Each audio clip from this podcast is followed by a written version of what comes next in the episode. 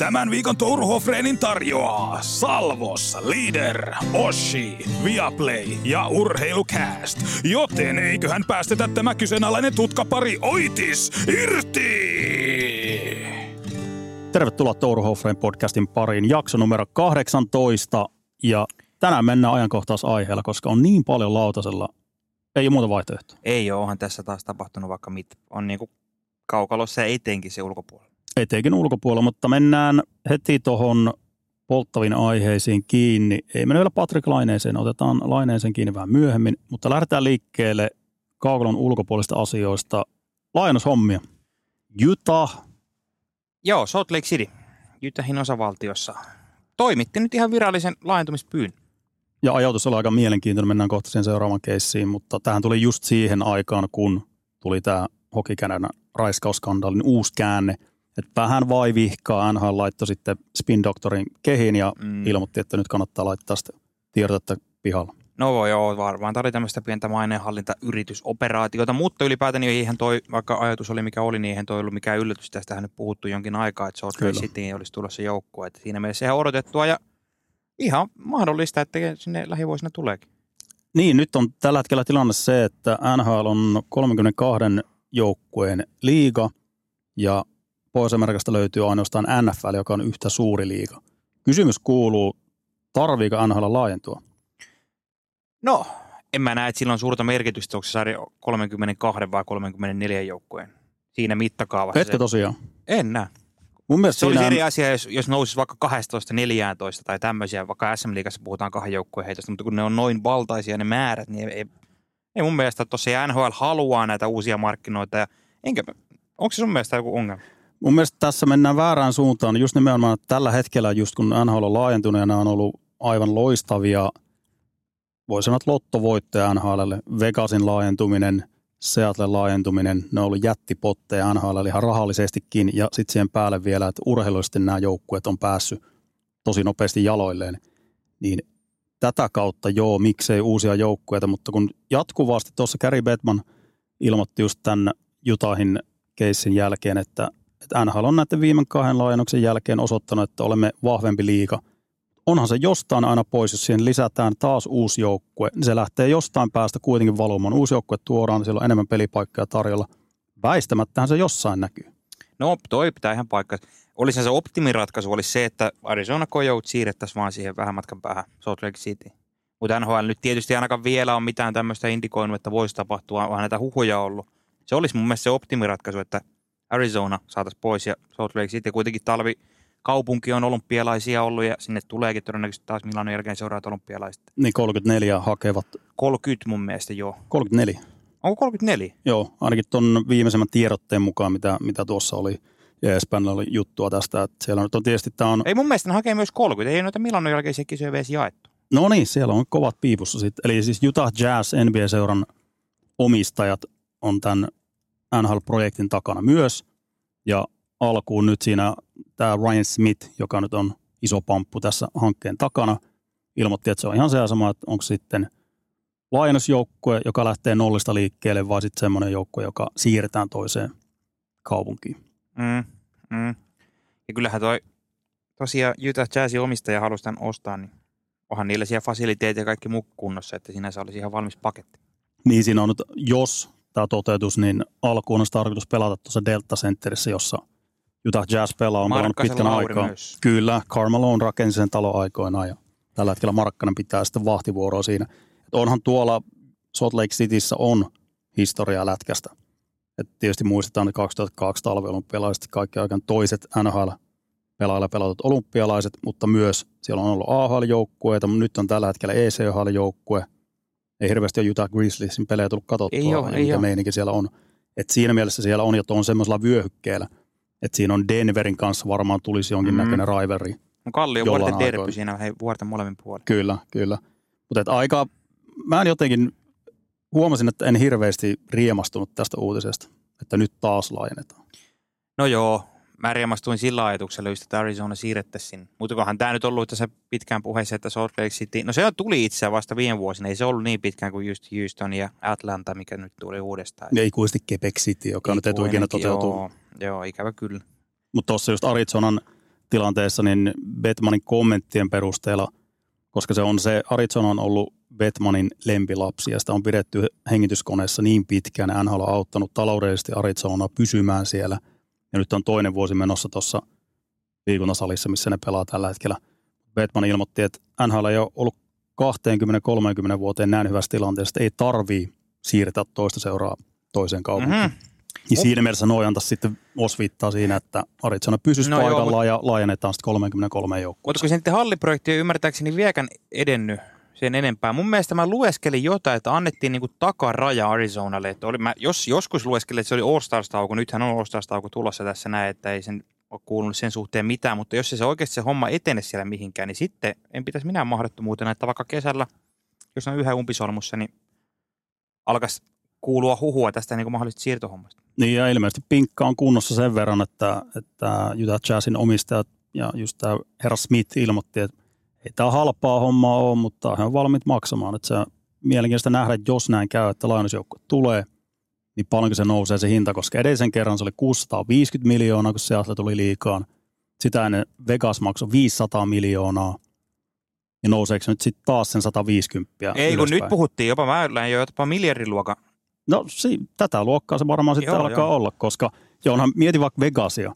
Maksoi puoli miljoonaa aikana, joka oli silloin ihan pöyristyttävän iso summa, koska verrattiin siihen edellisiin mm. lainusjoukkueisiin. Mutta näin lyhyessä ajassa Vegas on käytännössä tuplannut ton organisaation arvon. Mm. Se on tällä hetkellä melkein miljardin arvoinen organisaatio. Yep. Nämähän niin sataa tietenkin totta kai Vegas, Salt Lake City ei pysty vertaamaan talousalueena, mutta kuitenkin. Kyllä. Seuraava aihe, joka oli samana päivänä hieman eri puusta veistetty, eli otetaan päivitystä tähän Hockey Canadan skandaaliin, joka on vaikea pysyä kärryillä, koska tämä nyt liittyy, kaikki kuulijat tietenkin varmasti tietää taustat 2018 Kanadan nuorten MM-joukkueen pelaajat syyllistyivät seuraavana kesänä väitetysti joukkoraiskaukseen ja nyt ollaan sitten tässä tilanteessa, että se oli pitkään, se jo heivattiin se tutkinta ja sitten mm. se uudestaan avattiin kauheasta paineesta johtuen. Ja nyt ollaan sitten päästy siihen tilanteeseen, että siellä on viittä pelaajaa ilmoitettu, että nyt tulkaa Londoniin, Ontarioon ja vastaamaan näihin syytteisiin. Mm. Joohan tämä aika, aika tota raju homma. Neljäksi vuoden, 2022 se, tämä nousi pinnalle tämä asia, pari vuotta sitten. Sittenhän Kanadan Hockey Canada ilmoitti pian sen jälkeen, että he ovat saaneet sovun tämän epäilyn väitetyn uurin kanssa ja, ja maksaneet hänelle, mutta, mutta sittenhän se sittenhän se vasta koko niin kuin homma lähti pyöriin, että sittenhän Kanada ihan niin kuin politiikka, edustajahuonetta ja pääministeriä myöden alettiin niin tonkiin tätä hommaa. Että kyllähän tämä kaikista irvokkain yksityiskohta tässä vyyhdissä on kyllä tämä, tämä että Kanadan jääkkoliitolla on ollut tämmöinen rahasto, mistä on maksettu 9 miljoonaa dollaria hiljentääkseen näitä seksuaalirikoksen uhreja. Tämä on niin ihan systemaattista toimintaa. Yli kaksi vuosikymmentä kestänyt tämmöinen sumutus. Toi on kaikkien oikein skandaali, mitä tulee jääkiekkoon. Mm. Toi on häpeällinen, toi on semmoinen musta silmä koko kanadalaiselle jääkiekkokulttuurille, että tästä voi vielä tulla semmoisia mannerlaatteen liikkumisia, että se vaikuttaa ihan miten organisoidaan juniorijääkiekkoilua Kanadassa, koska Kanadan systeemi, se on hyvin erilainen kuin missään muualla maailmassa. Siellä viedään teini-ikäisiä jätkiä, 13-14-vuotiaita perheestä muuttavat paikkakunnalle pelaamaan juniorijääkiekkoa ja se kulttuuri, missä on päässyt kasvamaan, vähän tämmöistä niin mini NHL-meininkiä, että mm. he, on, he on kuitenkin vielä lapsia, teini-ikäisiä sällejä, jotka saa sitten elää kuin pellossa tuolla perheiden ulkopuolella. Niin kyllä, niin toi on aika hyvä pointti, että Kanadassahan tosiaan ne lapset kasvaa siellä sijaisperheessä nämä kiekkoilijat. OHL, VHL, 13, Minkä ikäisenä sinne mennä? 15? No poikkeustapaukset on jo 15-vuotiaana sinne pääsee myös, mutta siellä on siis periaatteessa BA-junnu ikäisiä pelaajia niin. noissa organisaatioissa. Toi, toi, to, tota ei tule kyllä usein ajateltu, mutta näinhän se on ja kyllähän tuolla voi olla ihan, niin kuin sanoit, mannerlaattuja järjestettyjä vaikutuksia. Nämä viisi pelaajaa toki, tässähän nyt on viisi pelaajaa, neljä pelaajaa NHLstä ja, ja yksi Veitsistä jättäytynyt pois henkilökohtaisten syiden takia. Ja, ja viides päivä helmikuuta, eli mikä päivä se on? Se on ensi, ensi viikon maanantai Londonin poliisi järjestää tiedotustilaisuuden, missä sitten varmaan tuodaan näitä nimiä julki. Tuossahan oli jo ihan omaehtoisesti toi julki Alex Formenton. Kyllä. Tuli TSNllä ottavan, aikanaan huippulupaus, joka sitten heivätti sieltä pellolle nyt on Sveitsissä.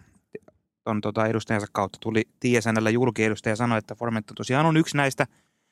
Ja, ja vakuutti siinä, että Formenton tulee puolustaa syyttömyyttä ja toivoo, että ihmiset tuomitse häntä ennen kuin kaikki todisteet on nähty. Totta kai näin se pitää sanoa. Ja onhan näillä nyt edelleen niin kuin syyttömyys olettama. Heitä ei vielä mistään tuomittu, mutta on tässä kyllä aika niin kuin pahan luokan ainekset kasassa. On ja niin pitkään NHL ei kommentoi tätä, koska ei ole tällä hetkellä vielä nimiä julkistettu, mutta jos tuossa viikon päästä tiedostilaisuudessa lyödään nimet julki, niin siinä vaiheessa NHL on pakko jo ottaa kantaa tähän. Tämä on tämmöistä nyt Kyllä. kujanjuoksua tällä hetkellä, koska siellä on, no kaikki voi käydä katsoa, ne nimet nyt on kaikkien tiedossa, että se ei vaadi mitään salapoliisityötä, mutta sitten kun toi vyyhti alkaa aueta ja Londonin poliisi tiedottaa asioita, niin voidaan sitten ottaa kantaa uudestaan tähän tilanteeseen, mutta selvä on, että NHL tässä joutuu puuttumaan kovalla kädellä. Joo, joo, tässähän voi oikeasti, näiden pelaajien joukossa kuitenkin ihmisiä tähti maalivahtia ja muuta, niin jos heidät tuomitaan tästä raiskauksesta, niin siitähän tulee, en tietysti tiedä Kanadan oikeusjärjestelmä niin hyvin, mutta voisi kuvitella, että tulee ehdollista, ehdotonta vankeutta, muuta tämmöistä, että se voi hyvin olla pelaaja urat ohi siinä kohtaa. Ja millä tavalla NHL sitten puuttuu myös, jos siellä on pelaajia, NHL-pelaajia, jotka ei sitten joudu rikosoikeudelliseen vastuuseen, niin mikä on, mikä on sitten näiden pelaajien tilanne, niin mm. äärettömän surunen vyyhti ja, ja idiottien takia niin yhden ihmisen elämä todennäköisesti tuhottu. Että kyllä tässä on, tämä on hyvin, hyvinkin surunen tapaus, mutta mielenkiinnolla odotetaan sitä, että miten tämä vaikuttaa tuon Hockey Canada. Kyllä, kyllä, ja ihan tarvittava. Tosiaan niin kuin mainitsin tuossa siitä, että vuosikymmenten ajan on Hockey Canada maksanut näille uhreille, että ei ole mikään ihan ainutkertainen tapaus, että nyt tämä on niin ihan tarpeellinen tämmöinen pyyhti auki ja kaikki tämä luuranko kaapista. Pienet tauko ja sitten jatketaan. Touru Hofreen! Meikö Tourun charmikas seksikkyys koko pipolätkän vuorokaudessa loppu? Koko Suomen herra varjele pitoisimman NHL-podcastin teille tarjoaa tällä viikolla Kaffa Roaster, joka on totta kai kahvipahtimoiden ikioma NHL. Se on koko toimialan ehdoton kärki Suomessa. Se on todettua, se on todistettua, se on palkittua, se on yleistä tietoa. Ota testiin premium-kahvia, kuten vaikkapa aina kahvia, ajankohtaista talviriehaa tai lempeää voimaa. Käytä koodia urheilu. Saat miinus 20 prosenttia aivan kaikesta. Se koodi on urheilu. Mene osoitteeseen kaffaroasteri.fi kaffaroasteri.fi. Se osoite on kaffaroasteri.fi. Käyttöön koodi urheilu, miinus 20 pinnaa alennusta aivan kaikesta. Se osoite, se on kaffaroasteri.fi. Touru Hofreen! Kuinkahan moni äänesti Tourua seuraavaksi tasavallan presidentiksi? Sitten mennään jakson pihviin, eli Patrick Laineen tilanne. Sunnuntai-iltana ikäviä ikävä uutisia Pohjois-Amerikasta. Columbus Blue Jackets tiedotti, että Patrick Laine – menee NHL ja NHL pelaajayhdistyksen hoito-ohjelmaan, kautta tukiohjelmaan ja on sivussa toistaiseksi.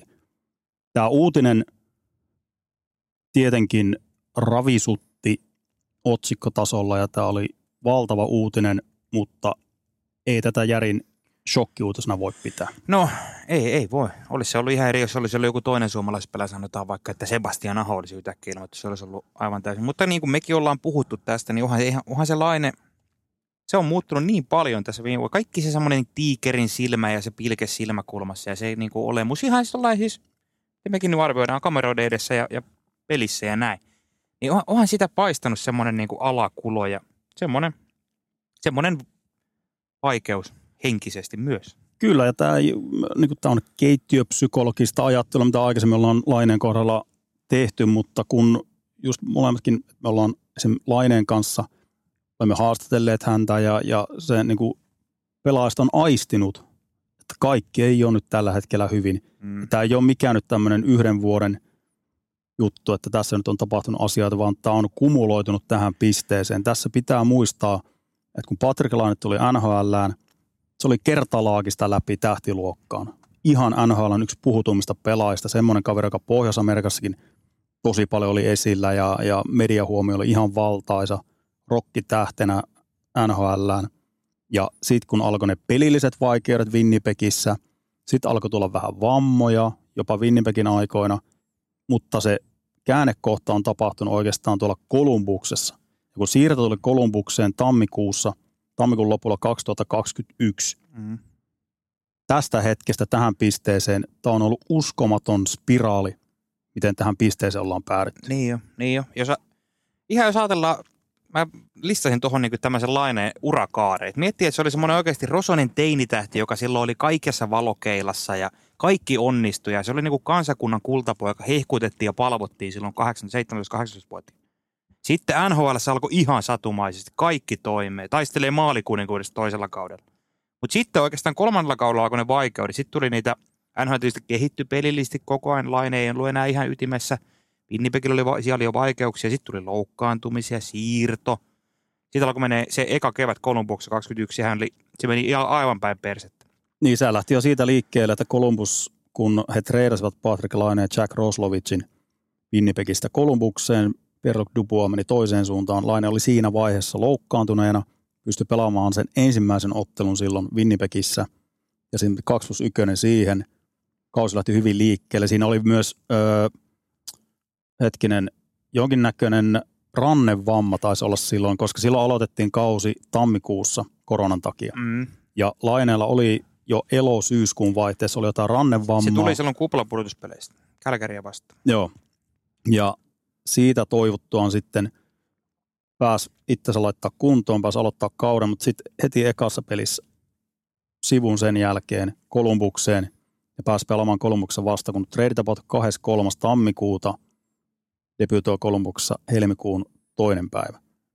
Ja siitä kuitenkin ihan eri organisaation täysin, täysin mm. uuteen ympäristöön, John Tortorella valmentajana, uuden suhteen luominen päävalmentajaan ja tuommoisten vaikeuksien jälkeen Kolumbukseen – niin siitä se on lähtenyt liikkeelle. Ja siitä se hukkuu Tortorella penkitti ja Laine sai kritiikkiä oikealta ja vasemmalta ja mikään ei toiminut. Se niin kadotti silloin itsensä pelaajana aivan täysin eikä se ole siitä toipunut vielä, koska sitten mietitään seuraavana syksynä, isä kuolee. Ymmärtääkseni oli tämä Harrini Laineen semmoinen niin läheisiä tärkein tukihenkilö. Se tietysti isoimpana tämmöisenä mullistuksena, eikä peli kulkenut sen jälkeen vieläkään. Ja se on se vatsalihasvamma sitä ennen. Tulee lisää loukkaantumisia koko ajan poissa. Sitten tuli pitkäaikaisesta puolisosta eroja. Kaikki odottaa, että näitä se alkuaikoja, ura alkuaikojen laine, mutta ei ole toivoa. Ne odotukset niin kuin on siellä, laine on muuttunut niin paljon, lisää loukkaantumisia, lisää kritiikkiä, valtaisa paineet, ei, koko, ei me huono. Kesäharjoittelu, kun on tässä kaikessa jäänyt vähän niin ja näin. Et onhan tämä niin semmoinen niin moninainen soppa, että ei nyt tai siis sinänsä aika inhimillistä, että nyt ollaan pisteessä, missä ollaan. Niin nuori pelaaja noin paljon tulee ensinnäkin loukkaantumiset, se on aina pelaajalle semmoinen, terveys, se, se niin paljon vaikuttaa siihen uranäkymään, mutta kun sen loukkaantumisten jälkeen tulee vielä siviilipuolella tapahtuu asioita, joihin hän ei pysty vaikuttaa. Ja sitten on tuommoisessa vammakierteessä ja jatkuvasti kun pääsee peleille, no niin nyt kulkee taas, nyt pääsee pelaamaan pari viikkoa, sitten tulee seuraava vamma ja taas uudestaan alkaa se mangeli. Ja sitten kun on vielä tuommoinen pelaaja, joka on ollut siellä kaapin no päällä takia, ja sieltä pudonnut mm. alas ja Laine kunnianhimoinen jätkä ja semmoinen rokkitähti ja niin kuin itsevarma pelaaja. Kyllä siinä väistämättä alkaa epäillä itteensä, että niin, tämä oikein tehdään. Niin ulkopuoleltakin odotuksena siinä, missä Laine on ollut silloin parhaimmillaan se nhl alussa, että ikä, nyt se niin kuin tulee käytännössä, eihän, ei tilanne var, tai vaikea tietysti arvioida, mutta voisi kuvitella, että jos Laine ei olisi koskaan ollut siellä tähtenä, niin tilanne olisi nyt eri, mutta kun hänellä varmasti oman pään sisällä ja kaikilla muillakin on se ajatus, että tuolla on, mihin se Laine kuuluu, ja kun hän ei ole sinne sen jälkeen päässyt, niin on tullut vaan lisää vettä tähän synkkään myllyyn. Ja samaan aikaan kyllä se varmaan, tämä nyt menee taas keittiöpsykologian puolelle, mutta tietynlainen niin kuin häpeän tunnekin varmaan valtaa. Kun Tästä on muun muassa Jukka Elonenkin puhunut. Joo, joo et, et, kun on ollut siellä huipulla ja, ja silloin vertaatiin Austin Matthewsin kanssa ja Laine nyt on se seuraava Ovechkinin haastaja Matthewsin kanssa ja sitten samaan aikaan niin kuin oma ura lähteekin toiseen suuntaan ja sitten ikäluokan samat kaverit parantaa kausi kaudelta ja itse ei pysy kasassa ja pelikin menee päin honkia, niin siinä varmasti tulee, se on ihan mahdoton sanoa, mitä kaikkea siinä pään siellä liikkuu ja minkälaisiin vesiin Laine on joutunut tässä jo ennen tätä ratkaisua, koska tämä nyt oli semmoinen viimeinen keino. Mm. Ja nyt tämä peli pitää viheltää poikki, koska nyt on kyse Patrick Laineen ammattilaisurasta. Nyt ei puhuta enää, että miten tämän kauden aikana, vaan nyt puhutaan siitä, että Laine, jos haluaa, että pystyykö hän pelaamaan vielä jääkiekkoa ammatikseen huipputasolla. Mm. Tuossa oli, jos kelataan vaikka sinne viime kevääseen, kun Lainehän piti tulla MM-kisoihin. Se oli erikoinen keissi. Piti tulla MM-kisoihin ja sitten hän yksi kaksi vetäytyi. Puhujen mukaan siellä ei ollut mitään pelaamisesta vai fyysistä vammaa.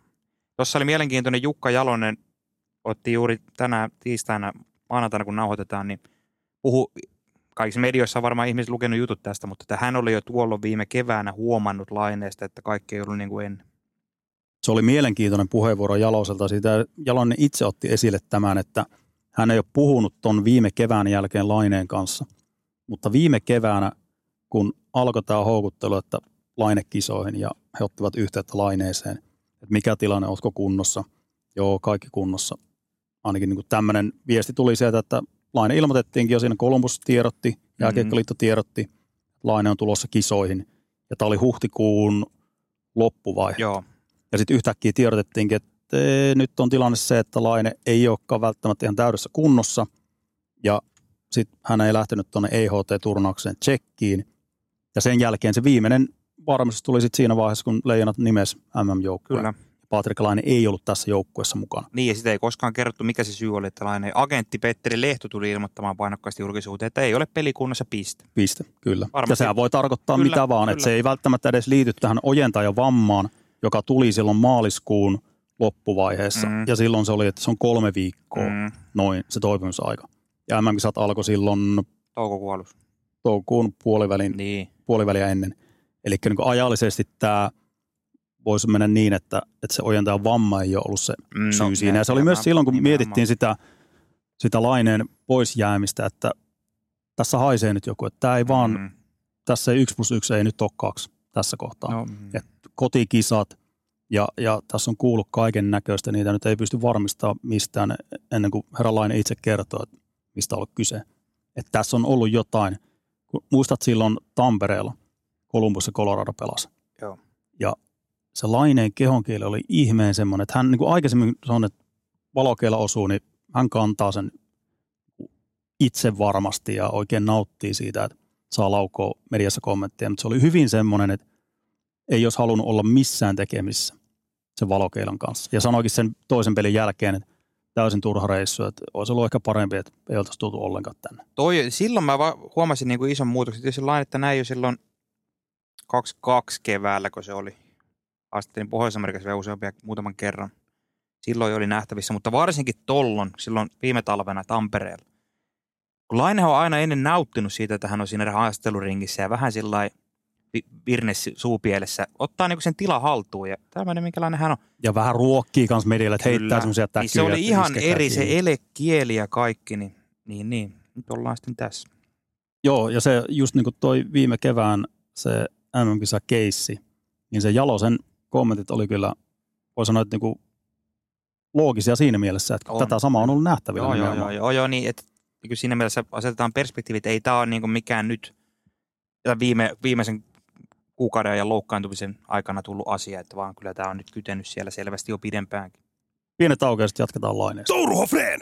Studiossa täyttä timanttia, mutta Mäkimontun klassikossa pelkkiä lampaiden perseitä. Koko Suomen Jarettis Purkeoni pitoisimman NHL-podcastin teille tarjoaa tällä viikolla ennen kaikkea Ossi, nimittäin Ossi Iso sininen. Se on sekä Tourun että Hoffan sydämen valinta kohti helmikuutakin, kun alkaa ne parhaat hiihtokelit, varsinkin Tourulla. Sillä on aina Ossiita mukana, nimittäin Touru tuo eräissä piireissä lempinimen saanut Sääksjärven Kläbo ottaa aina Ossiita mukaan hiihtolenkeilleen. Pidä huolta, että Ossi on myös tänä vuonna kotimaisen vähittäiskaupan juomahyllyjen ehdoton MVP. Kaikki lisäinfo osoitteesta ossi.fi. Touru Hofreen! Et sä voi antaa Hoffalle Tourun käsipainoja. Patrick Laineella jatketaan, koska tämä on semmoinen vyyhti, että ihan kymmenessä minuutissa valmiiksi tulee. Tämä kausi oli jo semmoinen, voisiko sanoa, että make or break kausi Laineelle. Viime kauden jälkeen muistaan Jarmo Kekäläinen aika suorasukaisesti antoi ymmärtää, että ei riitä. Laineen pitää tulla paremmassa kunnossa kesän jälkeen ja puhui jopa, että elämänsä treenikesä pitää vetää ja jotain on muututtava.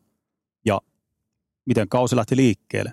Ei se mun mielestä näyttänyt siltä, että Patrick Laine oli elämänsä kunnossa. No ei, ei. Ja mitä on, mekin ollaan tässä puhuttu aikaisemmin, niin ei se laine viime kesäkään ollut, ollut sitten ollut semmoinen, mitä siellä Kolumbuksessa varmasti toivottiin, mutta nyt palasit hiljalleen loksahtelee paikoilleen, kun tulee näitä uutisia tästä hoito-ohjelmasta ja näin päin pois, että onhan tämä nyt on vaivannut. Varmasti kaukalo on kyllä heijastunut jo pidemmän aikaa nämä sitten ongelmat kaukalo ulkopuolella. Ja sitten se ajoitus siinä, kun tuli tämä Rasmus Anderssonin törkyniitti, päähän, olisiko ollut neljäs peli Mm. vasta kaudesta. Ja siitä aivotärähys, luo tietää monessa aivotärähys laineen uralla ainakin toinen. Joo. Se oli silloin, oliko se ekan kauden vai toisen kauden aikana. Joo, Buffalossa Jake Niin, McCabe joo. ajo pystyyn keskialueelle, mutta tuommoinen päätälli, vaikeuksia, sitten sen jälkeen palaa kehiin, aika nopeasti tulee penkitys, ja tämä kaikki tapahtui marraskuun aikana. Tämä Mm. paluu marraskuun alussa ja sen jälkeen penkitys. Ja sitten sen jälkeen vielä, kun pääsi peleille, sitten tuli aika mystinen sairastuminen.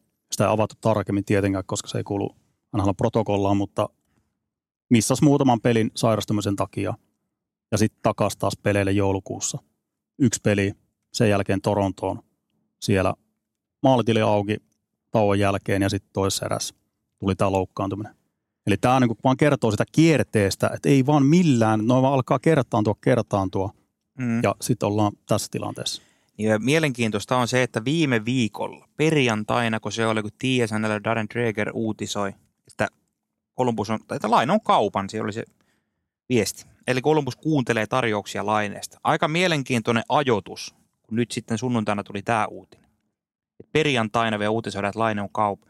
Eikä tommosia nyt ihan tuulesta temmata, onhan semmoista viestiä jostain kuulunut, että lainetta yritetään kaupata. Joku on syöttänyt sinne insiderille, että nyt on tämmöistä keissiä, nyt ratkotaan ja yritetään saada pelaajaa kaupaksi. No niin, Ja toi asettaa aika kyseenalaiseen valoon myös sen, että lainetta kaupataan, vaikka on ollut varmasti tiedossa, että siellä on tällä hetkellä kaukolon ulkopuolella aikamoista Jaakobin painia. Niin, yri, yritettiinkö sitten Kolumbuksen päästä vielä, Karu sanoo, mutta näin bisneksen kannalta ongelmasta eroon. Se on hyvä kysymys, Niin. joka pitää esittää. Totta kai tässä on siis tärkeämpi puoli, mehän ollaan puhuttu tässä vain niin tästä hokiperspektiivistä, mutta kyllähän niin noin ihmisenä se on niin se tärkein asia, että Laine nyt saa itsensä kuntoon.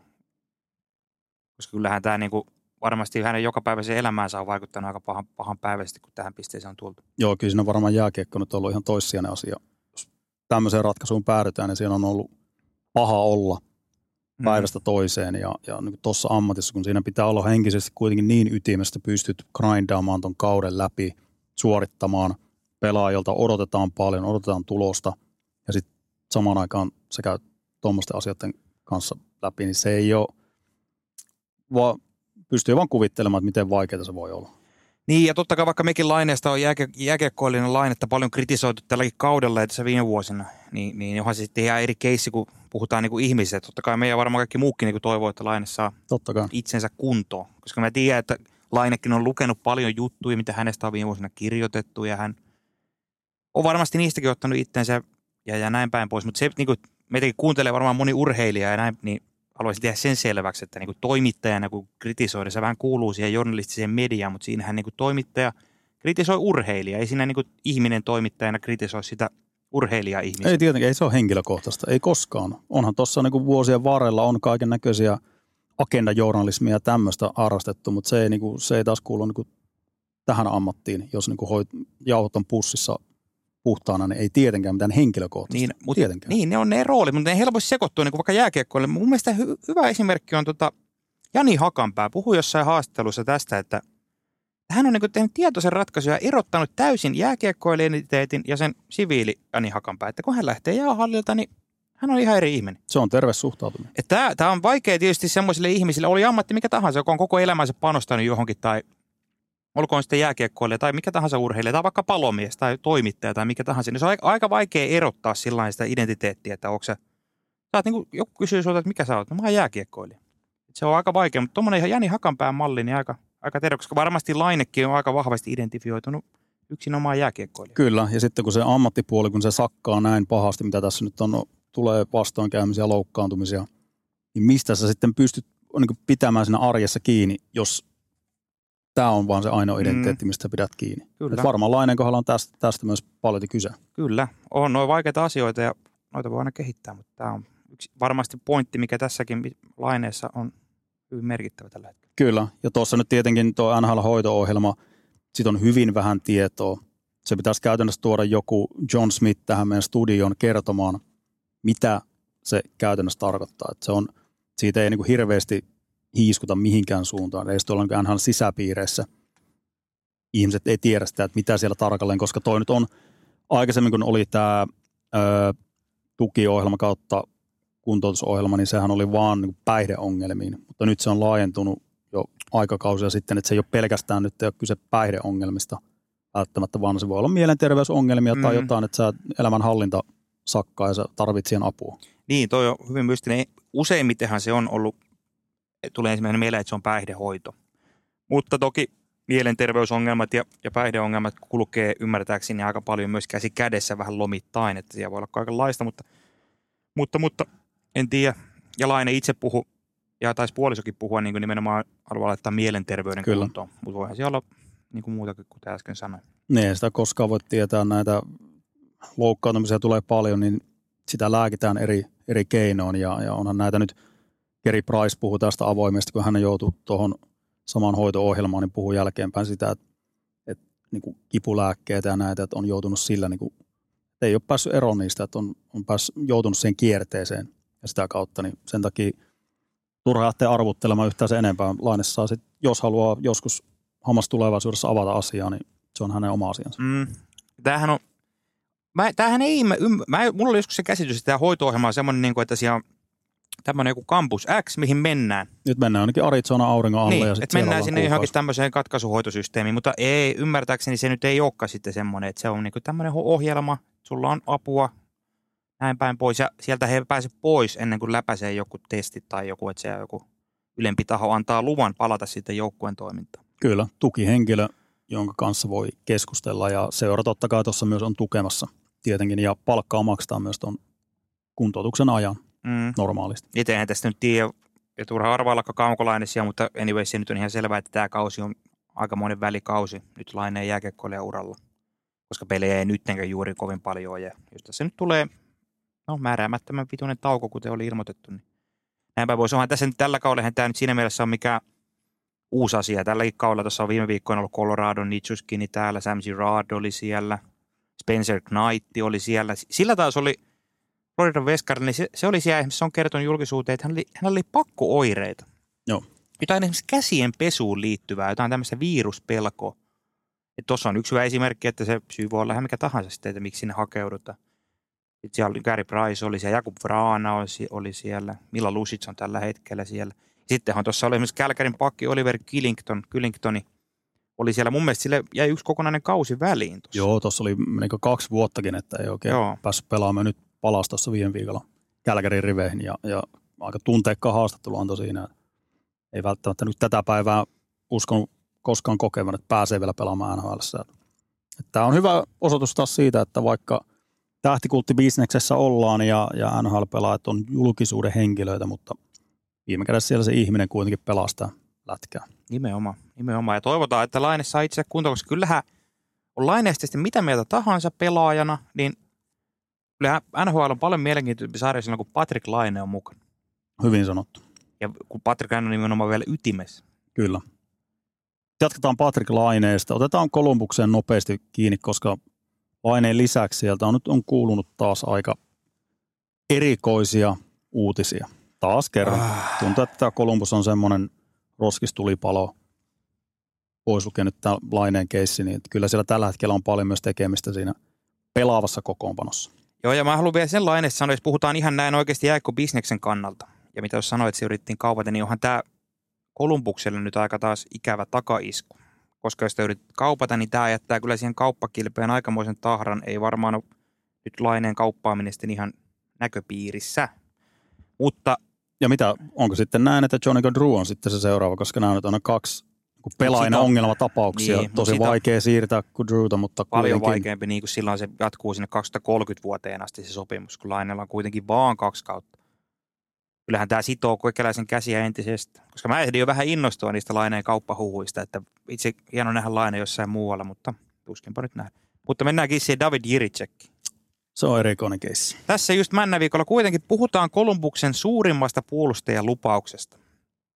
Ihan kärkivarauksesta – Pitäisi olla franchise-puolustaja tulevaisuudessa. Niin. Ja hän jako nyt tällä viikolla, hän on AHL tällä hetkellä, jako Tähtätikillä aika tulikivenkatkuisia kommentteja siitä, kuinka hän kokee olevansa NHL-tason pelaaja, ihmetteli, miksi se on vastuuta, vertasi, että esimerkiksi Simon Nemet samasta draftista Devilsissä pelaa YVtä ja kaikkea. Sitten oli tämä Chicagon kaveri, Korchinski, se on sama homma. Että hän, häntä vaan pidetään täällä AHL, että miksi. Ja kaiken ku, ihmeellistä musta on se, että kuulemma alkukaudella Jarmo Kekelä oli antanut Jiritsekille luvan tai käskyn etsiä asunto tai ostaa asunto Kolumbuksesta. Sitten se on niinku viesti yleensä siitä, että sä saat pelata täällä ja sulla on paikka. Sillä oli, se oli käytännössä lupaus siitä, että sulla on ylhäällä paikka. Nyt se on AHL. Tämä on Kolumbus on erikoinen pumppu, koska täältä näitä ihmeellisiä ulostuloja tulee pelaajilta. Ja kyllähän se kertoo myös jotain siitä organisaatiosta, että, että semmoista tyytymättömyyttä nyt on joka puolella. Joka joukkueessa on pelaajia, jotka haluaisi pelata enemmän, ei ole roolinsa tyytyväisiä. Mutta kun Kolumbuksesta tulee näitä viestejä, milloin mitäkin, ja se, se ei jotenkin, se ei ole näpeissä toi oikeasti. Kun siitä puhuttiin siitä Kolumbuksen kulttuurista silloin, kun no viimeksi Mike Babcock erotettiin, niin taas kerran, että onko siinä Kolumbuksen kulttuurissa nyt jotain – ongelmallista. Et minkälainen se on, se päivittäinen kautta, millä arvoilla siellä johdetaan sitä seuraa, niin väistämättä kun tämmöisiä tulee julki solkenaan, se kertoo jotain tuosta organisaatiosta. Niin, mietitään tällä alukaudesta oli niitä venäläisiä, kaksi halus pois sieltä, Chinakov ja Voronkova, ketä niissä oli? Ja nyt on Mertzliikkisin tilanne päällä. Joo, ja ne venäläiset saatiin jotenkin tyynyteltyä siihen, mutta Mertzliikins, Jiricek, että hämmentävän paljon, varmaan joku unohtuikin tuosta listalla, että on tällä kaudella näitä erikoista. Niin nämä on tällä kaudella, ei puhuta niistä aikaisemmista vuosista. Joo. Siellä kyllähän siinä kulttuurissa ja johtamistavassa on jotain erilailla kuin muualla, koska ei muualta tule tähän tahtiin näitä. Ei, ei. Ja kun, ei todellakaan. Ja kun ajatellaan, kun ei Kolumbuksella nyt ole siinä mielessä kovin paineinen tilanne tällä hetkellä, että heidän nuottinsa on aika selvä. Tuo Jiritsekki on siinäkin mielessä vielä hyvin erikoinen, että kun Kolumbus ei, tule, ei ole menossa pudotuspeleihin. Se olisi eri asia, jos Kolumbus olisi semmoinen, että se olisi siinä viivalla just, että ei voi ottaa yhtään pakkia harjoitteleen sinne, että jokainen maali maksaa. Kun nyt nimenomaan on se tilanne, että ajetaan nyt tuommoista omia timantteja sisään ja kun nyt kuitenkin haetaan sitä lottopaikkaa taas tuolta, kun ei ole mihinkään menossa tällä hetkellä tällä kaudella, niin miksei edes omia lupauksia sisään. Tämä oli jo alkukaudella, kun Ken Johnson kävi niin farmissa, sitä vähän kyykytettiin. Niin, vasikka. Ja tietää, tietää. Ja nyt sitten tämä Jiritsekin tilanne, ja nyt vielä kaiken kukkuraksi Adam Fantili loukkaantuu. Mm. Tämä nyt menee ihan päin persettä taas tämä Kolumbuksen uudelleen kautta uudelleen viilaus, mikä tämä nyt on tämä virallinen termi. Niin kun ajattelee tuommoinen Jiritsek, jonka varaan se organisaatio alakerta pitäisi rakentaa seuraavaksi 10-15 vuodeksi, niin miksen kanssa sitten otetaan tämmöisiä tai hiekotetaan välejä siihen. Kyllä nämä helposti tulehduttaa sitten seuraa ja pelaajan välejä. Sieltä voi ihan kohta tulla siirtopyyntöä tai muuta vastaan. Ja näistä Kolumbuksella on tietysti jo... On kokemusta, siellä, joo. Siellä on ihan hyvää kokemusta, että siinä mielessä ei ole uusi tilanne. Niin, mutta miettii tätä Kolumbustakin nyt tällä hetkellä. Tämä kausi on taputeltu jo, mutta niin kuin ensi kaudella, tällä kaudella se rima oli jo siellä, että niitä pitäisi olla siellä pudotuspelitaistossa. Ensi kaudella se on sama, mutta näyttääkö tuo Kolumbus tällä hetkellä siltä, että se on ensi kaudella? Se on aina helppo ajatella, että no ensi kaudella on pitkä aika ja voimasuhteet muuttuu. Mutta aika pitkälti samanlaisina ne voimasuhteet, ei ne kovin radikaalisti muutu tuossa. Että se voi hyvin olla, että jos että Columbus ei ole ensi kaudellakaan mikään pudotuspeli taiston joukkue. Junnaa paikalla. Niin. Että saas nähdä nyt tietysti kekäläisen asema ja muut, että kyllä siellä on iso kesä luvassa monen, monellakin saralla. Se voi olla, että se laitetaan nyt seurajohtoa sitten uusiksi tämän kauden jälkeen, että jotain siivousta tapahtuu. Niin, no jotain. uudet jätkät sisällä. Jotainhan se on pakko tehdä. Tämä voi näin jatkua, että siellä tulosta ei tule ja sora-ääniä kuuluu harva se viikko. Kyllä. Seuraava aiheeseen otetaan kurinpito asiaa, koska taas kerran hän on kurinpito tuo fantastinen lafka, joka tarjoilee viikosta toiseen puheenaiheita. Mutta nyt kun oli tämä Brendan Käläkerin ihan sikamainen, raukkamainen päätiltti New Islanders Pelekkiä vastaan. Ja Uskomaton. Kun näin sen taklauksen – tuli mieleen, että no nyt, nyt on paikka nuijia. Nyt on paikka näyttää, että kurinpito on oppinut viime vuosista ja luo sitä linjaa, koska tämä kausi nyt lähti liikkeelle niin, että annettiin kovempia rangaistuksia kuin viime kaudella. Viime kaudella ei yhtään yli kolmen pelin pelikieltoa tullut. Tällä kaudella edellä mainittu Rasmus Andersson saa sen neljä peliä. Siellä on nyt ollut kaksi neljän pelin pannaa. Mäkävoy saa kanssa. Joo, Charlie McAvoy saa sen toisen neljän pelin pannan. Sitten oli tämä David Peronin käsittämätön pimahdus. Siitä tuli kuusi peliä ja se on tällä hetkellä se kauden pisin pelikielto. Ja siinä vaan sitten, kun seuraavana päivänä tuli insiderit infos, että Käläkäri selviää puhelinkuulustelu, niin selvä oli, että viittäpeliä enempää ei tule.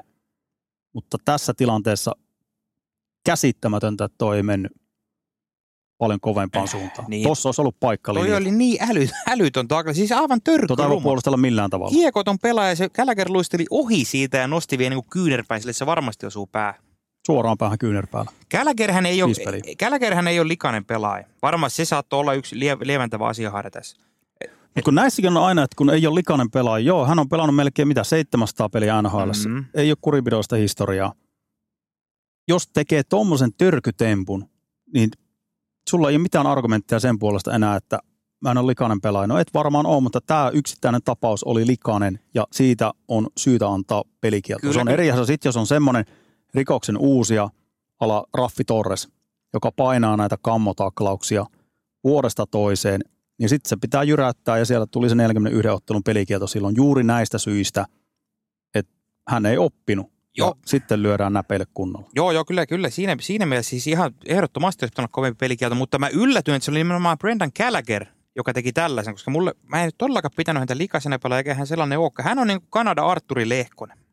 Se oli sama asia kuin Arturi Lehkonen yhtäkkiä pimahtaisi tuolla tavalla. Todella yllättävää olisi. Ja Gallagherhan myös, muistetaan, oliko se viime kaudella ottavaa vastaan, kun oli tämä peli, se Tim Stützle kritisoi voimakkaasti tästä filmauksesta, että otti esille, että hän on niin aina ollut tämmöinen Joo. rehtipelaaja, että, että me, meillä on opetettu aikoina junnuissa, että me ei hypitä tai filmata. Joo, että on joo. niin tämmöinen kulttuurin vaalia ollut myös. Niin jo. Ja niin ryhdikäs esimerkki. Ja. Gallagher, tosiaan vertaisin Arturi Lehkonen, nehän oli, Lehkonen ja Gallagher oli aikanaan Montrealissa ihan parhaat kaverit. Nämä Vei ikaan bisset saatana jääkaapista Joo. aikoina. kulki aina yhdessä treeneihin ja peleihin ja hengasi yhdessä. Ja oli, vaikka siellä oli suomalaisiakin muita, niin Lehkonen oli aina Gallagherin kanssa. Että ne oli tämmöinen paita ja peppu. Montrealin sielupelaaja. Oo, oo. Mutta tämähän oli hauska vielä näistä kauden pelikielloista. Tuossa just kuuntelin 32 Thoughts podcastia, missä puhuttiin, että just nämä mainitut Anderson, McAvoy, Perron, mikä on poikennut linjasta nämä pituudet, niin niistä kaikista oli valitettu. Totta kai. Jätetty virallinen valitus. Että se on aika koomista. Siellä on totuttu näihin kahteen peliin, että, että, että onhan tuossa viilattava. Ja Gallagher nyt viisi peliä ja palkasta menettää 170 tonnia. Eli tässä nyt on varmaan se isoin syy, miksi näitä ei vaan laiteta, sanotaan, että kymmenen peliä, se tuosta vielä tuplat tuohon päälle. Mm. Melkein puoli miljoonaa ton palkkatason pelaajalle. Eli kyllä tässä myös, mä ymmärrän sen logiikan siinä, minkä takia esimerkiksi ei anneta kahdeksaa, yhdeksää peliä kovin hepposin perustein. Mutta tässä talkoissa pitäisi olla mukana myös NHL pelaajayhdistys, joka ei ole sanallakaan ottanut näihin kiinni, koska se on aina vaikea tilanne. Pelaajayhdistys edustaa molempia pelaajia, mutta lajin yhteisen hyvän takia, tässä on kyse pelaajan turvallisuudesta, niin sen takia tämä pitäisi laittaa parempaan kuntoon. Joo, George Barrosin alaisuudessa tämä on lähtenyt ihan päin helvettiä. joo, se oli hyvä, kun kirjoitit tuossa Ilta-Sanomiin kommentin viikonloppuna tästä. Tämä oikeasti NHL pitäisi ottaa tällä hetkellä SM-liigasta mallia kurinpidossa. Uskomatonta, mutta kyllä. SM-liigassa on laitettu putko kunto. Ja noillahan se menee, koska nyt tällä hetkellä ollaan me otettu aikaisemmin kiinni tähän, että pelaajat on joutunut sitten ottamaan roolia siellä kentällä. Kun se kurinpito ei ole tehtävänsä tasalla, tuomarilinjassa on ollut myös heittelyä, niin sitten pitää ottaa tämä silmä silmästä taktiikkaa käyttöön. Ja se on sitten vaarantia, jos lähdetään tälle tielle, vaan No kurinpidon pitäisi, si- se, se pitäisi siivota kurinpidon nimenomaan ja selkeä linja, että joku tuommoinen Käläkärin kaltainen taklaus armotta 80 peliä. Hmm. Sitten se linja tiedetään ja siinä kaksi kertaa mietit siinä, että kun tuut vaihdosta, luistelet keskialueelle, jätkä syöttää laitaan, käynkö mä ajamassa pommin suoraan päähän. Se Jos on, pinkka kestää, niin käy ajamassa. Jep, mutta toihan toi linja voi muuttua tietysti, kun tulee uusi kurinpitäjä. Parros on ollut aika kauan siellä. Mistä se- 2016 vuodesta Niin lähtien. 2016 Näytöt on annettu, Kyllähän sanotaan ennen näin. sitä oli se vaihtuvuus. Ja ketä, oliko Shanahan, niin Stevan Quintal oli ennen Parrosia hyvin lyhyen aikaa. Äh, Brendan Shanahan oli 2011-14, koska hän siirtyi sitten Toronto Maple Leafsin isoksi pampuksi. Mutta Shanahan otti heti ensimmäisellä kaudella silloin nimenomaan nämä päähän kohdistuneet taklaukset ja törkytaklaukset todella kovan linja. Ja siitä nousi hirveä äläkkä, koska se erosi siitä aikaisemmasta linjasta tosi radikaalisti. Niin siellä seuraajan omistajista lähtien ilmoitettiin, että eihän tämä nyt näin voi mennä. Ja sitten siitä ollaan tullut, tämä on tämmöinen niin salonkikelpoisempi ratkaisu, tämä George Barrows. Entinen NHL-tappelija, ja mm, on se nyt selvää, että totta kai George Barrowsiin vaikutetaan NHL johdosta.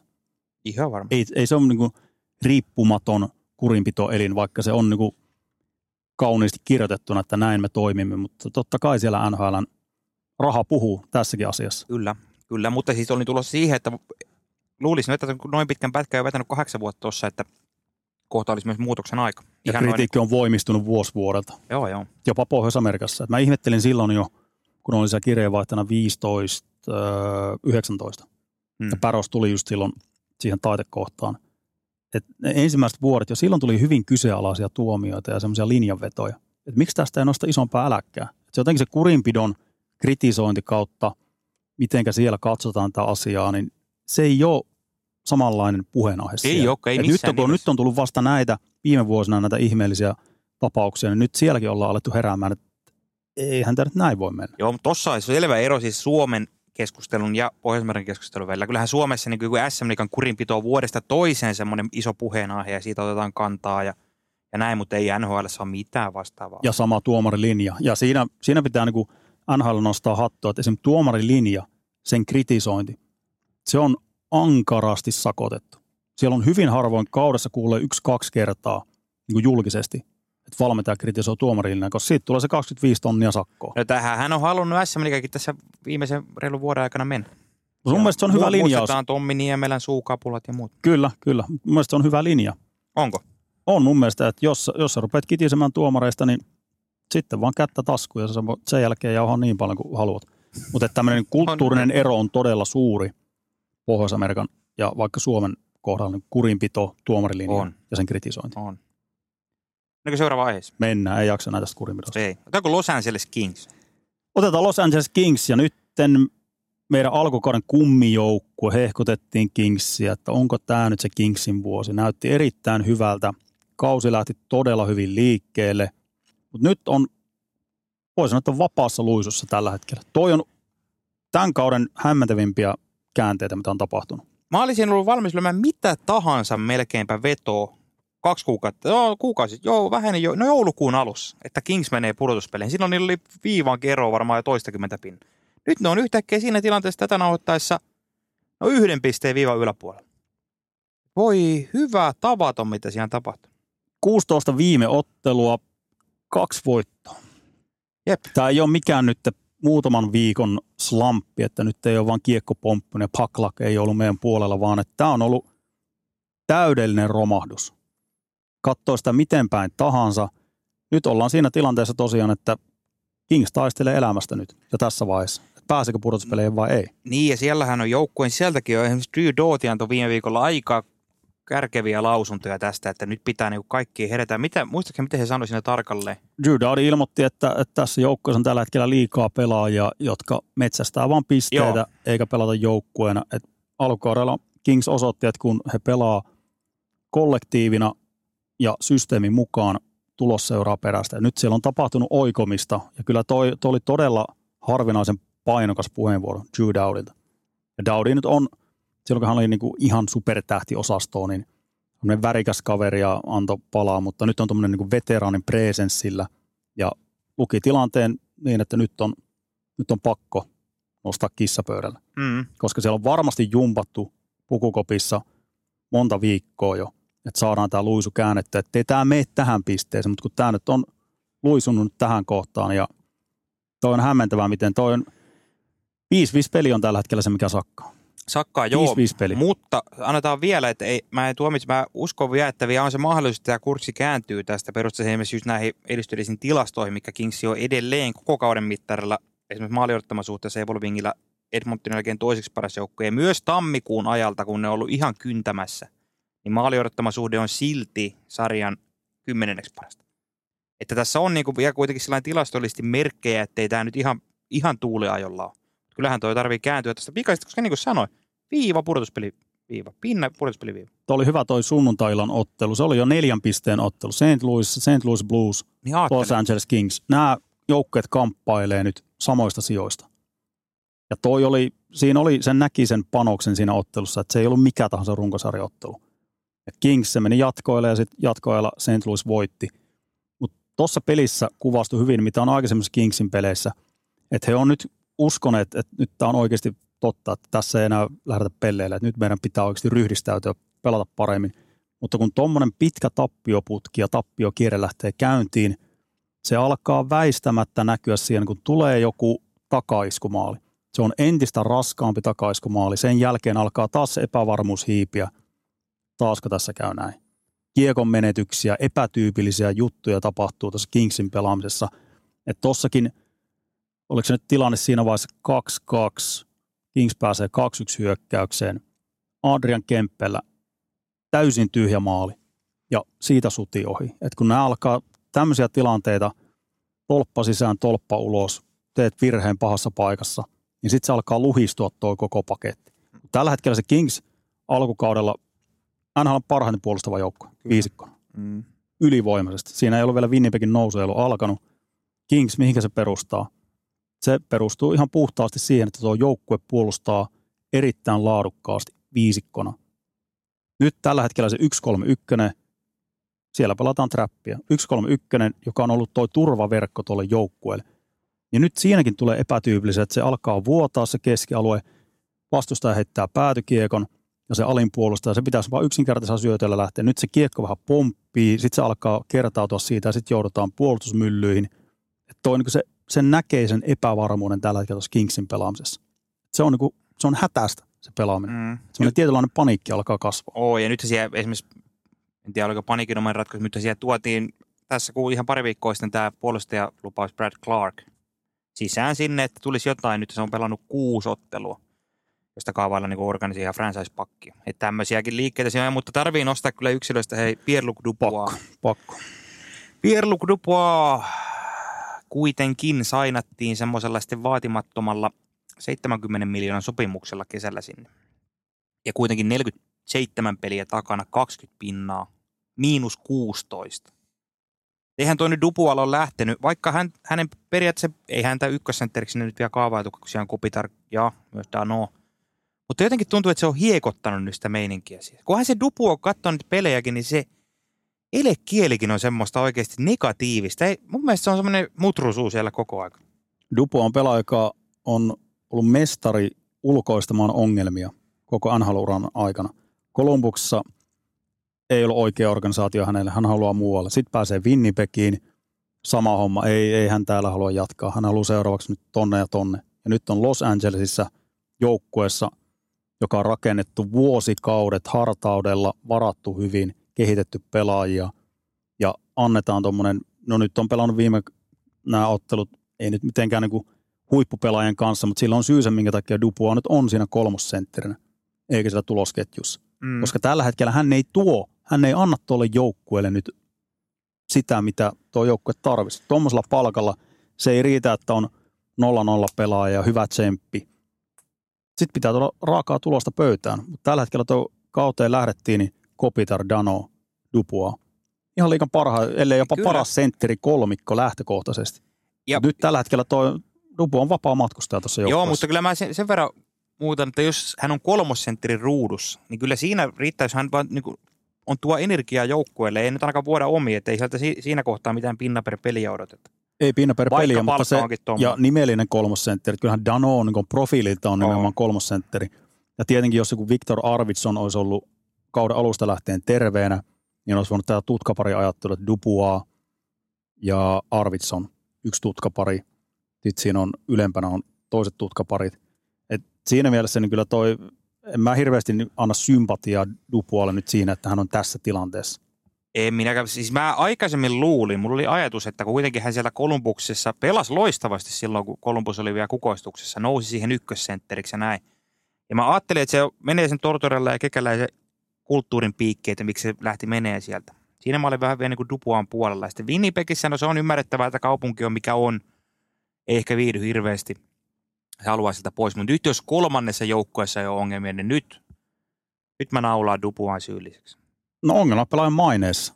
Kyllä. Kolmannessa organisaatiossa, niin ei tässä nyt enää voi, nyt kannattaa sinne peili eteen kävellä ja katsoa, että missä mennään tällä hetkellä. Mitä se tuot tuolla Niin tässä on aika hauska tässä jossain somekeskustelussa oli jo noussut esiin tämä asia, että Dupuahan kun se teki tämän kahdeksan vuoden diilin tänne, siinä on no move täydet, mutta se alkaa vasta ensi kaudesta. Eli jos Dupuasta halutaan eroon, niin se pitäisi nyt saada sitten ennen kauden loppua johonkin, mutta eihän tuommoista tietysti 70 miljoonaa ongelmapelaaja tuota nyt kovin helposti. Mitä se päättikin, että mä haluankin mennä Montrealiin? Kepekissä homma toimii. Siitähän oli sitä huhua, että se haluaa Oli, mennä. Montrealiin. Kyllä, kyllä. Mutta myrkyttämään sinne sitä tota organisaatiota. Joo. Tämä Kingsi kannattaa pitää tarkasti silmällä, että tässä on, he on pelanneet pelillisesti ihan, ihan hyvin viime aikoina siinä mielessä, että tuossa oli huonompiakin pelejä, mutta kun tällä hetkellä nyt se tulos ei, ei vaan, se ei vaan tuu sieltä millään tällä hetkellä. Ei. Että se on tuskasta tekemistä tällä hetkellä. Joo, jos on semmoisia joukkoja, mistä ei tarvitse olla huolissaan muutaman tappiollakin, niin se ei nyt lukeudut niihin, mutta kuitenkin se, nähtiin se alkukausi useamman kuukauden, pari kuukauden periodi, missä ne pelasi niin loistavasti. Tässä on kuitenkin on vielä se yli 30 peliä, 35 peliä jäljellä. Tässä on vielä aikaa kääntää tämä kurssi. Tuossa on merkkejä, että vielä niin kuin, nyt on mielenkiintoista seurata, mihin tuo Kings menee, koska ei sitä kurssia voi sitten enää viimeisen kahden viikon aikana kääntää. Että se pitäisi nyt tässä helmi-maaliskuussa alkaa näkyä taas alkukauden Kings, ja sitten on vielä jotain pala. Että ei, nyt on valmiista ulkona, että mihin suuntaan Kingsin kausi kääntyy. Joo, siellä on lännessä tällä hetkellä nyt, Arizona on vähän tippumassa nyt, mutta siellä on viivan alapuolella Seattle, erittäin viheliäinen joukkue. Ei hirveästi, taso ei heittele, että se on oikeastaan samaa, samaa mutta se on vähän niin kuin tuhnu joukkue, ratkaisuvoimaltaan. Joo, eikä Nashville myös siinä kamppailussa mukana.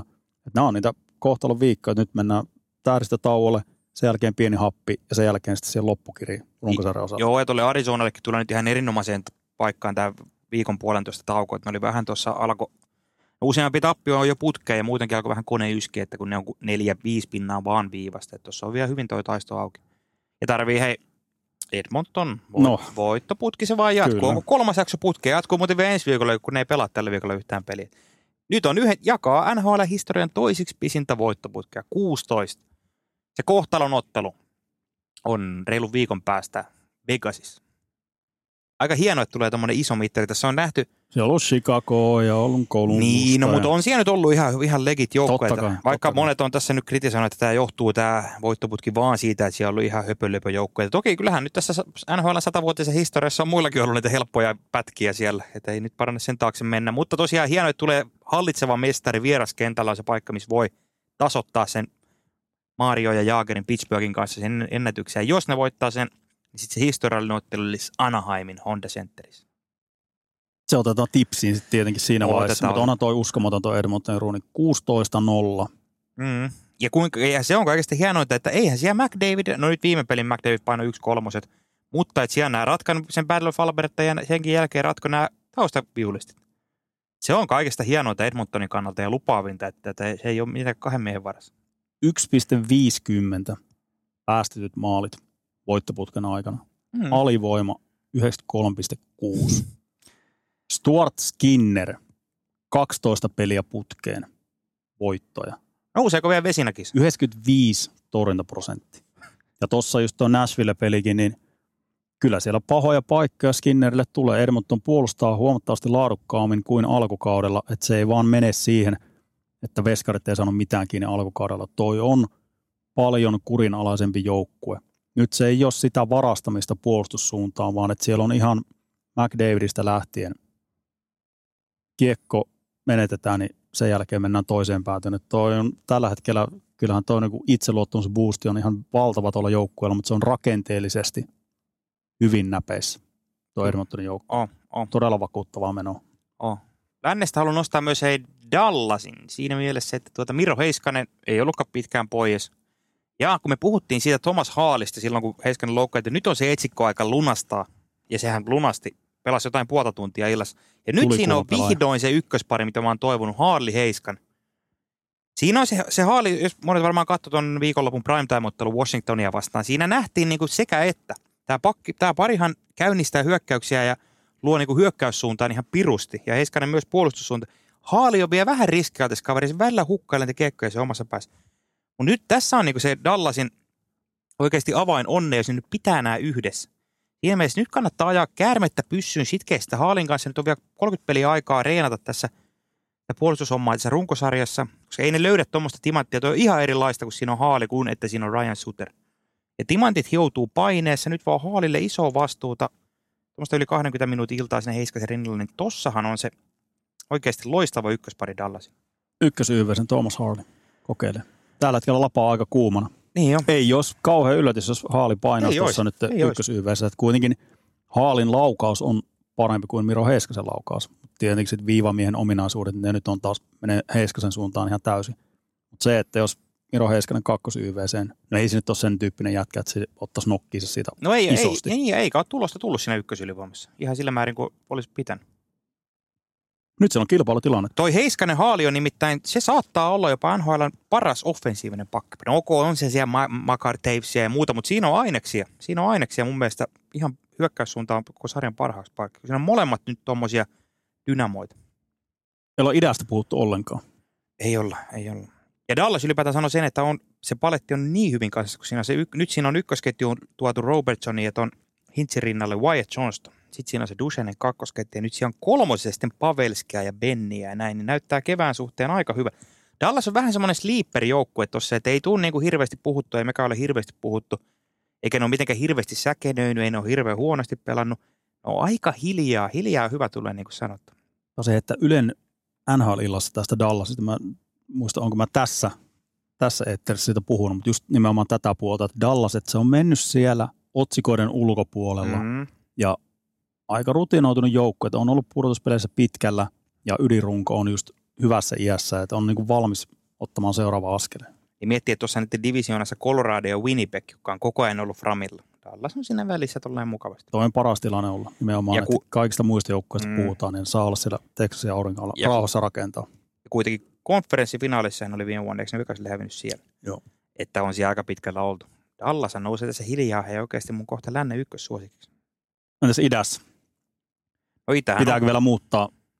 idässähän, on, idässähän on nyt, täytyy sanoa, että aika mielenkiintoinen tilanne. Ekaa kertaa, kun kaudella on tullut pieni repeäminen pudotuspelin viivalla. Ensimmäistäkin, nyt tällä hetkellä se on neljä pinnaa ero tuossa Islandersin ja viimeisenä ylhäällä olevan, no Philly on siinä villikorttipaikalla 5-7, eli siinä on vi, viisi pinnaa ero Detroit.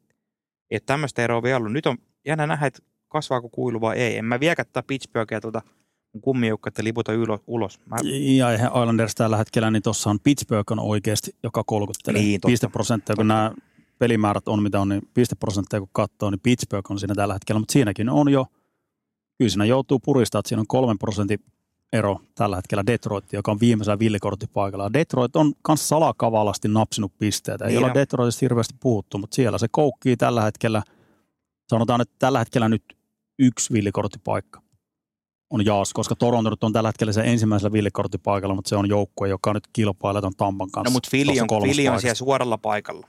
Ne voi kyllä sieltä vielä luulla. Mutta sanoppa näistä viivajoukko, viiva alla olevista joukkoista. Islanders, Pittsburgh, Devils. Kuka sun mielestä näistä kolmesta menee ylös, jos vaan yksi nousee pudotuspeleihin? Ei näistä kukaan tällä hetkellä vakuuta. Eikö? Ei. Mä Ei. otan näistä Pittsburghin No ohi sun, sun on pakko ottaa se, kun sä oot liputtanut sitä. Joo, joo, mutta ihan oikeasti. Se Sidney Crosby, ah, Puljujärvi vihdoin alkanut kulkeen kohta sinne OK. Se- Puljärvi pelaa NHL. ei, eikä Puljujärvi hirveästi tuota voimasuhteita, mutta mä otan Penguinsin silti ohi Devilsin tuosta nyt. Devils ei tällä hetkellä se edelleenkin se tilanne pitää ratkaista. Ei, ei se vaikka pelillisesti parantaisi ja, ja saa tiivistettyä puolustuspelaamista, niin tuolla maalivahti kaksikolla ei voi lähteä pudotuspeleihin. Devils on semmoinen joukko, että vaikka Juuse Saros ei hirveästi yhdistetty, mutta siinä voisi olla semmoinen Mutta ei ne lähde nyt osteleen. pakko. No ei, ei mutta ei niillä mikään tulos tai uloskausi. Ei ole, Nuori mutta pakko, jengi. jos tällä hetkellä nyt, se on myös semmoinen signaali, että jos ne ei nyt tällä hetkellä vaikka hanki sitä veskaria, kun muistaan vuosi sitten, silloin lyötiin kaikki keskelle ja Timo Maijerit hankittiin, että siinä taas tehtiin niin kuin hätiköydysti. Mutta nyt jos tänä vuonna vetää liinat kiinni, niin minkälainen signaali se on siitä? Niin, mutta ei nyt parane tyhmä olla, kun sieltä on kuitenkin Jack Hughes loukkaantuneena ja toi Hamilton oliko kausi jopa ohi ja Haula taisi loukkaantua viime pelissä. Että siellä on nyt aika pahoja kyllä koloja siinä rosterissa. Mutta Philadelphia tuosta ounasteltiin jo parisen viikkoa sitten, kun tuli ne kaksi-kolme tappio putkeen, että tämä voi olla semmoinen koetinkivi. Niin, ja heidän maaliva, maalivahti, että se katos nyt ja näin päin pois, että on siellä nyt siellä Henkilökohtaisesta syystä. henkilökohtaisesti syystä ja sen jälkeen on oikeastaan nyt ollut aika vaikeat pohjaiset, heijastua, no viisi hävinnyt putkeen tätä nauhoittaisi. Sattumoisin samaan aikaan se maalivahti lähti sieltä henkilökohtaisesti syyden takia. Niin, voidaan vaan arvutella, mikä vaikutus tuolla sitten on Kyllä, kokonaisuuteen. kyllä. Tuosta vielä New York Rangersista on otettava toi Philip Hytilin tilanne. Joo, Kausi paketissa, karmea. joo, ja kuitenkin nuoresta kaverista kyse, 2-4 vasta mittarissa ja, ja aika ikäviä raportteja on on pitkin kautta kuullut, että kävi Tsekissä välillä ja Pää, niin, Pitkä tauko. sai pää, aivan tärähdyksen tuossa syksyllä. Sen jälkeen yritti palata, ei pystynyt sama vammat, eli päävammoihin siis. Ja kyllähän tässä on suoma, suomalaisillekin aika läheinen nyt tämä tilanne Joonas Donskoin kautta. Samantyyppisiä, pitkään poissa päävammojen takia, eikä lopulta pelaa ollenkaan. Philip Jydil, nuori jätkä, Hiddl, eikö se lausta Hiddl? no, Mä kysyin aikanaan tsekkitoimittaja Jenek Matejovskilta Montrealissa, että miten tää lausutaan, sanotaan Hiddl, Mu- muistaakseni. No Zeneko on niin paljon pohjois-amerikkalaistunut, niin No se ei varmaan on ehkä välttämättä tiedä, on että tsekki, tsekki asennosta. Mutta joo, toivotaan, että Chytil nähdään, nähdään ensi kaudella kehissä, koska nyt tällä kaudella lyötiin piuhat irti ja toivotaan, että tuo pitkä toipumisjakso sitten tuottaa tulosta, koska on parhaimmillaan ihan fantastinen pelaaja. Ja ylipäätään nämä päävammat, että ei nyt, ei nyt mutta toihan taas, taas, taas, taas kuitenkin Hiidel teki viime kesänä taisi tehdä sen jatkosopimuksen, mikä on r- neljä puokki miljoonaa. Tämä Rangers on ollut mielenkiintoinen peluri siirtorajan lähestyessä ja nyt on entistä mielenkiintoisempi, nyt siellä on se vi- yli 5 miljoonaa tilaa sitten hankkia, jota Todennäköisesti tekevät jotain.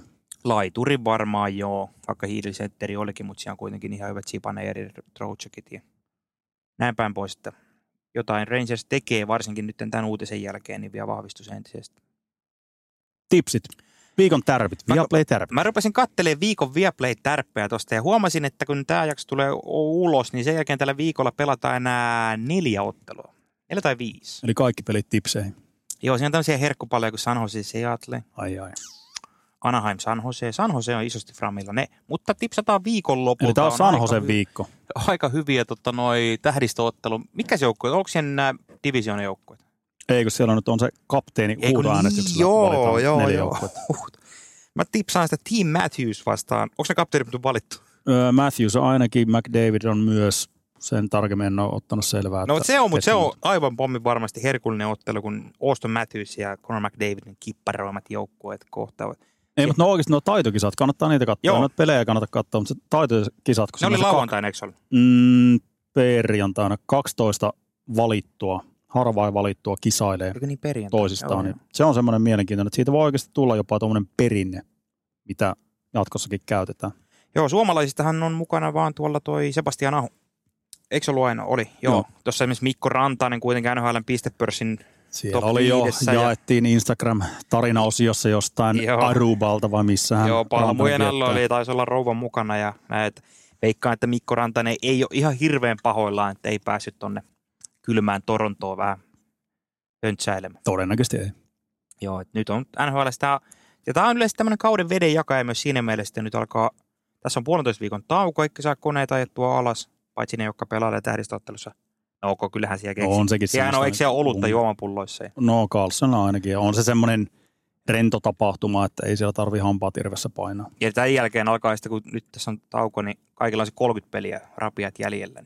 Loppukiri. Ja Oh. sitten siinä on se reilu kuukaus siirtorajaan, 8. päivä maaliskuuta siirtoraja, niin herkullisia viikkoja Oh, tiedossa. oh. Lyödäänkö pillit pussiin? lyödään vaan.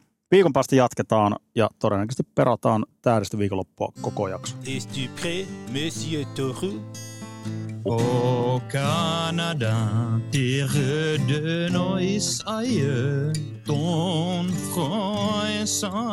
Merci, se suffit, monsieur Toru. Eiköhän tää ollut tässä.